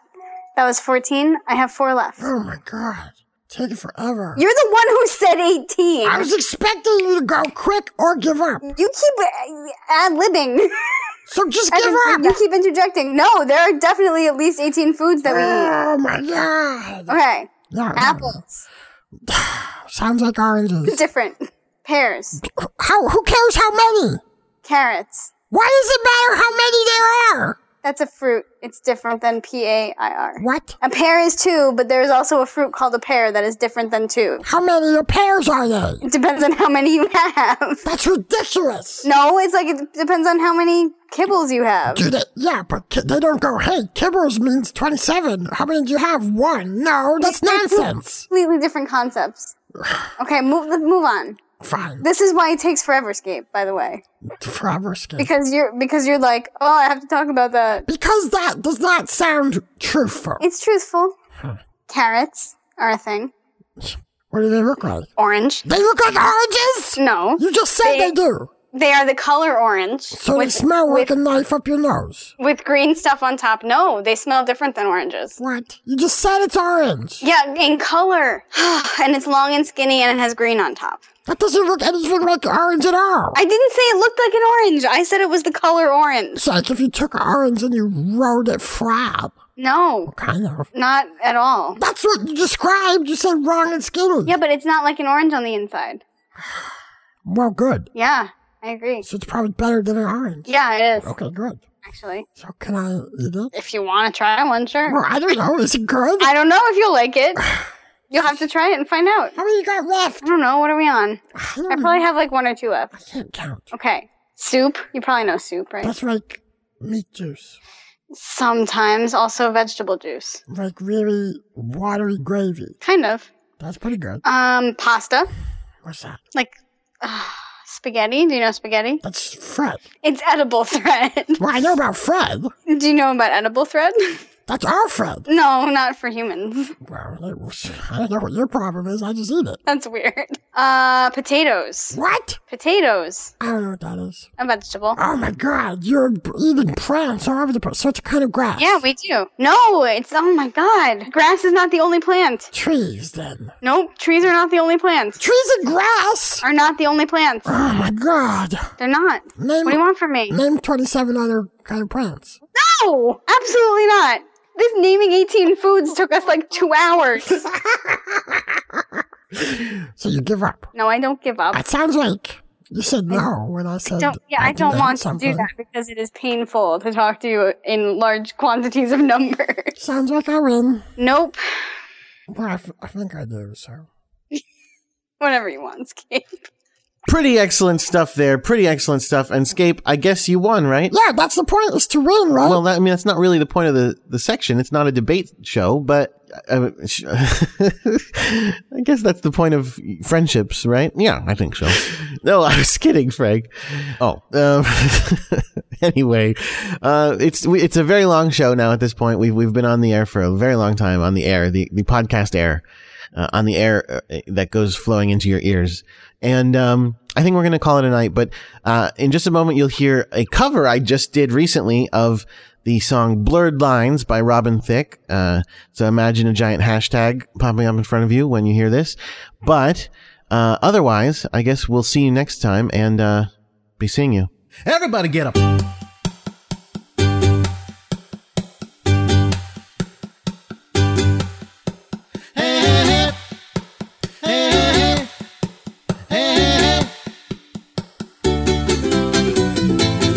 If you can't hear what I'm trying to say, if you can't read from the same page, maybe I'm going deaf, maybe I'm going blind, maybe I'm out of my mind. Everybody get up. Okay, now he was close, tried to domesticate ya, but you're an animal, baby, it's in your nature. Just let me liberate ya. You don't need no paper, that man is not your maker. That's why I'm gonna take a good girl. I know you want it. I know you want it. I know you want it. You're a good girl. Can't let it pass me. You're far from plastic. Talk about gymnastics. Take these blurred lines. I know you want it. I know you want it. I know you want it. You're a good girl. The way you grab it must one get nasty. Go on, get at me. Everybody get Where do they make dreams for? When you come down dreams are? What do you need steam for? You the hottest bitch in this place. I feel so lucky. You wanna hug me? What rhymes with hug me? Everybody get up. Okay, now he was close. Tried to domesticate you, but you're an animal, baby. It's in your nature. Just let me liberate you. You don't need no papers. That man is not your maker. That's why I wanna take a good girl. I know you want it. I know you want it, you're a good girl. Can't let it get past it, you're far from plastic. Talk about getting blasted, hate these blurred lines. I know you want it, I know you want it. I know you want it, you're a good girl. The way you grab it, must one get nasty. Go on, get at me. Everybody get up. One thing I ask you, let me be the one you back that ass to. From Malibu to Paraboo, yeah, I had a bitch, she ain't as bad as you. So hit me up when you're passing through. I'll give you something big enough to tear your ass in two. Swag on, even when you dress casual. I mean, it's not almost unbearable. Everybody get now, up. honey, when you're not there and I'm with a foresight bitch, you pay me by nothing like your last guy. He too square for you. He don't knock that ass and pull your hair for you. So I'll just watch and wait for you to loot, but you didn't pick. Not many women can refuse this payment. But I'm a nice guy. You get it if you get with me Everybody get now. up. Baby, can you breathe? I got this from Jamaica. It always works for me. Dakota to Decatur. No more pretending, Eh. because now you're winning. Here's our beginning. Eh. Uh, I always wanted a good girl. I know you want it. I know you want it. I know you want it. You're a good girl. Can't let it get get past me. You're far from plastic. Talk about get blasted. Hate these word lines. I know you want it. I know you want it. I know you want it. You're a good girl. The way you grab me must want get nasty. Go on, get at me. Everybody get up. Blurred line.